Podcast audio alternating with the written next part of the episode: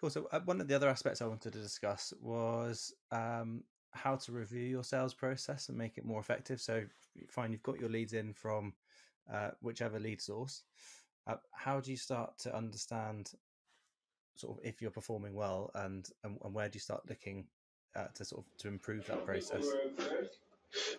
Hey, the first step, and uh, you'd expect me to say this is we're on a call together, is to get a decent CRM, is to get the leads flowing into a um, a, a, platform that allows you to work those leads as, as, as well as possible anybody that's not using CRM technology for that is already starting at such a poor position to make the best return on investment on the money that they're spending on leads. So, absolutely, first stage is, is CRM, and then just make sure that the KPIs are really clearly defined.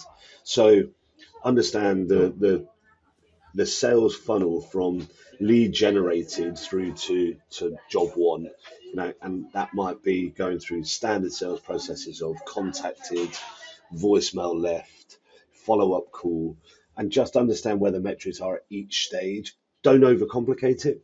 Have very simple buckets that you can keep revisiting. Um, and, and and again, working out the balance for how you want to be perceived as a customer. So we'll, we'll, we'll give you an email address, we'll give you a phone number. How many times are you going to make a phone call without that phone phone being picked up? How many voicemails are you going to leave? How many emails are you going to send without response?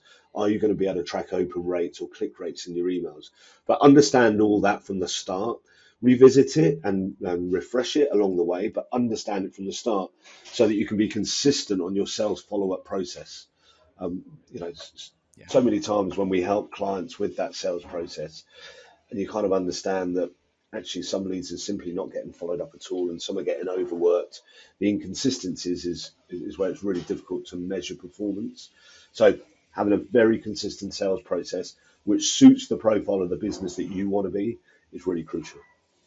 Yeah, that's that's the consistent part is uh, very important because if you if yeah you really good period of following up and then you get busy, and then you're focusing on all the jobs, and then stop following up as well, then surprise, surprise, and you know, week two, week three, weeks, whatever your lag time is, you suddenly get a lull. Uh, yeah. Why? But it's all tied back to the, the busy period where you weren't following up on the leads properly. And by the time you hit the lull, you're too late, right? because the lulls, because the you know the inconsistency in lead conversion or even lead follow up happened two, three, four weeks ago. So it, it sounds really simple and it sounds straightforward, but actually just defining what that process is and being true and consistent to it at all times will, will, will give you your best chance of at least measuring your return on investment. Might not be the ROI that you want, but at least you got that chance to measure it properly. Yeah, the, the, funnily, uh, years and years and years and years ago when I worked in retail, um, this is 10 plus years ago, um, it was there was a bakery section in the store. And you'd often find a particular day someone would completely overbake certain items, and they go, "Well, people love these," and you go, "No, no, you love these, but the data doesn't show anyone buys them at this time of night." uh, so look at the data behind it. It just ties in with what you said. You know, you can think that one lead source is working well, or one job type converts better, or one location type works better, but unless you really have that data to look at, um, yeah, you, you can't do anything. Yeah, and it's so hard to do with that CRM, right? So hard to do.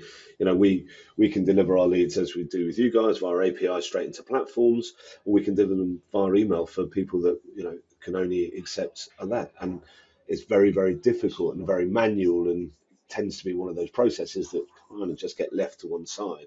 Yeah. And so it's then very difficult to measure. Well, this you know this this monthly investment that I'm making into acquiring new customers. Is this is it working out well? Am I getting a decent return? Should I increase? Should I decrease the volume? But really, until you've got that data in front of you, you're making uninformed decisions.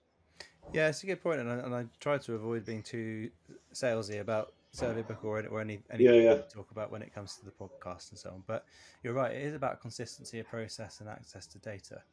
Um, and if you if you have very manual processes, one, it slows you down in terms of being able to follow up, um, and two, it's your reporting is then only as good as the data that you put into a spreadsheet. Mm-hmm. So if you haven't captured the exact time the lead came in, the exact time you've responded, the exact time you followed up, you have, you can't generate those metrics as to uh, you know how good your sales process is.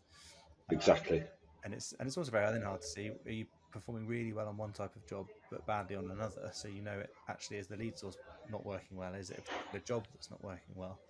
Um, yeah. In a place. So it's um, yeah. There's there's huge benefits to um, that consistency aspect. You know the follow ups that you mentioned and all that type of stuff to to get people at the right time. So yeah, yeah. How often should you, I suppose, review your sales process? Like, daily, I'm assuming is too much, but annually, I, I would say is also way too infrequent. So when's the right yeah. time? I would say a quarterly review.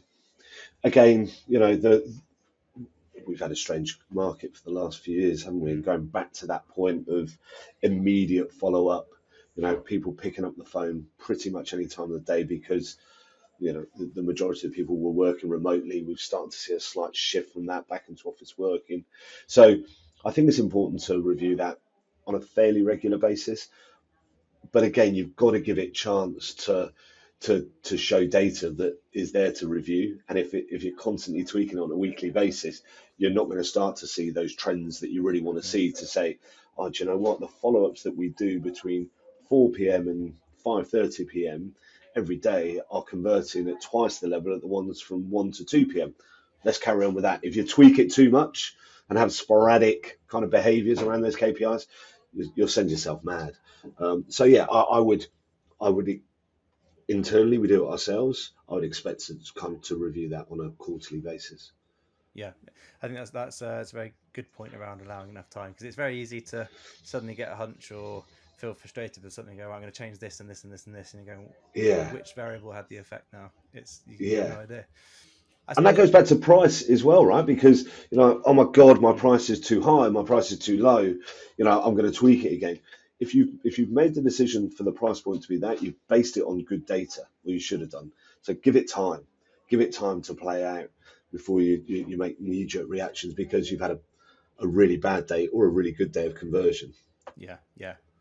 Um, and I suppose on that on that point of conversion, what metrics should you look at when you're doing a sales process? Because conversion is obviously an, an, easy one to look at, or more obvious one to look at. But um, how detailed should you get? Should you do it by location or job type, or uh, is it just conversion rate we look at, or is it average fee? Yeah, I, I would uh, again, depending on the, the profile of the business, um, then I would actually build in as much as I could into that because it's going to give you valuable data at every point. Uh, essentially, you, you're looking to build in a total ROI, so come all the way back to invoice, pre and post cancellation, mapping that back to lead, and then start to build in, like you say, location, survey type, um, time taken, you know, from lead generated to, to invoice paid. I, I, would build all of that into a dashboard. And again, once you've got it set up, it will it will pretty much look after itself. Yeah, I think I, I agree with that. And one of the things we, we try to build in is a, a big reporting page that has all of these you know, overlays for lead source and job type and user and um, but I think yeah. it's nice to be able to capture I, I think conversion, yeah, conversion rates, uh, value of, of of the convert, converted jobs, average fee, um, and understand, you know, is it is it level two is working really well? Is it evaluations working well? Is it building surveys, um, rather than just a lead source overall? Um, mm. or, or, or, you know, maybe do that again by location. You can get really sort of drill down if you want to, um, and mm-hmm, mm-hmm. you want to refine things because then you can tailor things in different places as well absolutely can become more targeted. You know, and if you're looking to then grow your team, you know, bringing in somebody who can do valuations in Birmingham, hey, is going to produce a fantastic yield.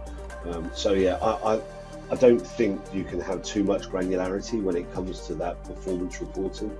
Like you can dip in and out and, and choose different report types, but I think it's really important to have that level of detail when you're trying to make those decisions.